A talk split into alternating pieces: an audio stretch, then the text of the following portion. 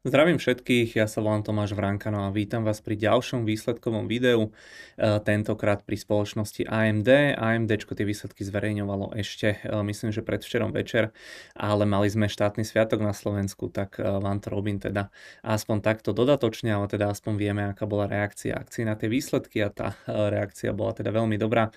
Takže poďme sa pozrieť na to, čo nám AMD prinieslo. Samozrejme ešte pred samotným videom, ako vždy tu mám upozornenie na rizika, prípadne tiež budeme radi za odber na YouTube, pokiaľ nám ho tam teda dáte. A opäť pripomínam možnosť pracovnej pozície u nás na obchodnom oddelení aj v Česku, aj na Slovensku a dokonca aj na maďarskej pobočke, takže kto by mal záujem, určite dajte vedieť, zbierame momentálne stále teda životopisy a plánujeme robiť teda pohovory.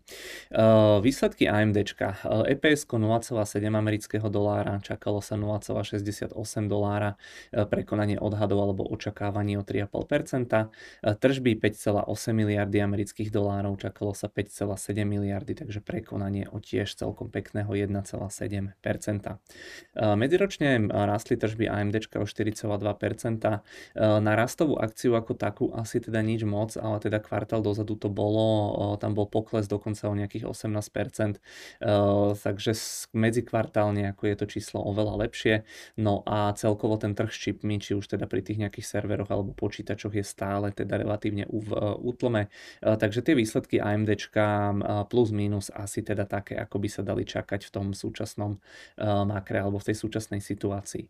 Net income bol 355 miliónov dolárov, pred rokom to bolo 106 miliónov dolárov, takže rast o približne 240%, ale teda oni potom mali veľmi veľké rozdiely medzi operating income a net income, tiež medzi tými gap a non-gap metrikami, takže ten rozpil pri tých ziskoch bol naozaj veľmi, veľmi veľký. E, pozitívne ale je, že sa firme v podstate každým kvartálom e, zvyšujú alebo že rastú hrubé marže. E, AMD delí v podstate svoje podnikanie do štyroch segmentov, ako tradične, tak aj ja teraz pôjdem v skratke. V skratke všetky segmenty vám popíšem a pôjdem od toho najväčšieho. No a najväčší segment bol tento kvartál data center, tie datové centra, tam sa radia teda čipy pre servery, cloudy a tak ďalej tržby tu boli 1,6 miliardy amerických dolárov, nesplnenie očakávaní o 1,7%. Medziročne, čo sa týka tržieb, tak sú CCA na tom istom. Z hľadiska tých tržieb operating income je ale nižší o 39%. Tu v podstate spomínali, že im veľmi pekne rástli procesory EPIC 4. generácie, ale klesali im systém on the chip. Tu hovorili teda o úspechu tých EPICov, že adopcia rastie aj zo strany renomovaných veľkých hráčov, ako napríklad Microsoft, amazoniacké AWS, Oracle a podobne. E, spomínali tu e, samozrejme aj umelú inteligenciu, že aj nejaké startupy, e, ktoré sa venujú nejakým tým veľkým jazykovým modelom, tak používajú výlučne čipy od AMD.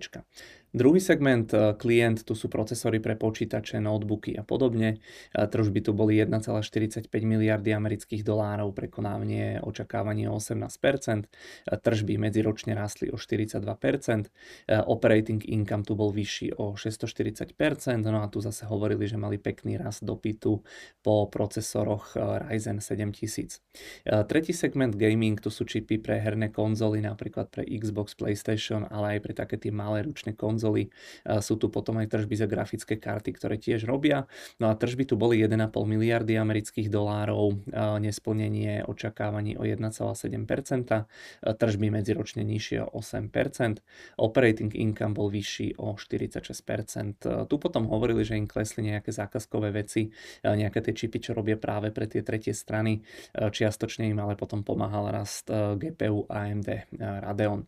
No a posledný segment, najmenší embedded eh, výkonné škálovateľné čipy, tržby 1,24 miliardy amerických dolárov, eh, nesplnenie očakávaní o 6%, eh, tržby medziročne nižšie o 5%, operating income o 4%. Tu sa im to potom prepadlo aj kvôli poklesu na trhu komunikácií a aj teda kvôli vysokým zásobám, ktoré teda predajcovia čipov mali. Tie segmenty teda asi žiadne veľké prekvapenie, dokopy by som povedal, že to boli celkom fajn čísla. Mali tam kopec úspechov úspechov a highlightov popísaných v rámci toho reportu. Niekde tam tiež bolo, že predaj AI GPU by v roku 2024 mohol priniesť až 2 miliardy amerických dolárov.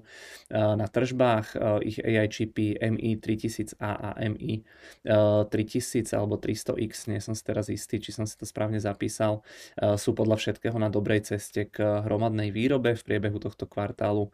No a CEO Lisa Su povedala, že viacerí veľkí zákazníci sa zaviazali používať tieto ich čipy.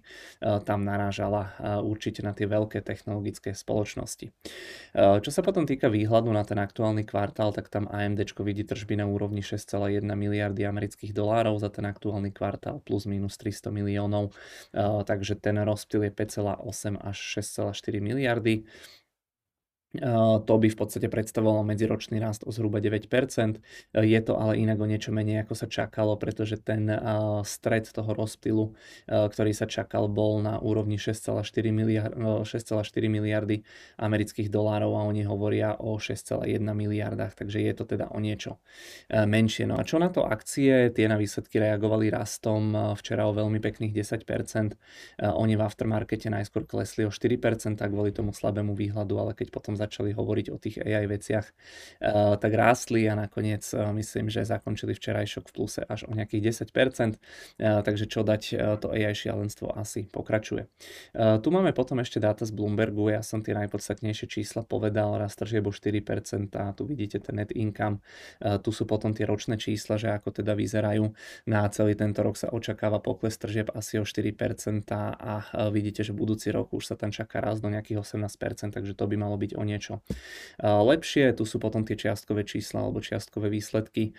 Môžete vidieť, že viac menej oni všetko, no nechcem povedať, že všetko prekonali. Tu vidíte tie jednotlivé segmenty a jediný segment, kde prekonali očakávania sú práve nejaké tie čipy do tých počítačov, ale teda vidíte, že dokopy suma sumarum, keď sa to zráta, tak to bolo relatívne dobré. No a tu je ocenenie AMD, vidíte, že ono sa to obchoduje za zhruba 400 násobok ziskov, keďže tá firma moc zatiaľ nezarába, ale ráta sa teda s tým, že oni eh, zarábať teda začnú, ale teda z hľadiska price earningov asi tam nie je veľa dôvodov na to, aby momentálne za toto ocenenie niekto tú firmu nakupoval. No a poďme ešte na chvíľočku sa pozrieť do platformy. Eh, ja sem dám takto ten denný graf.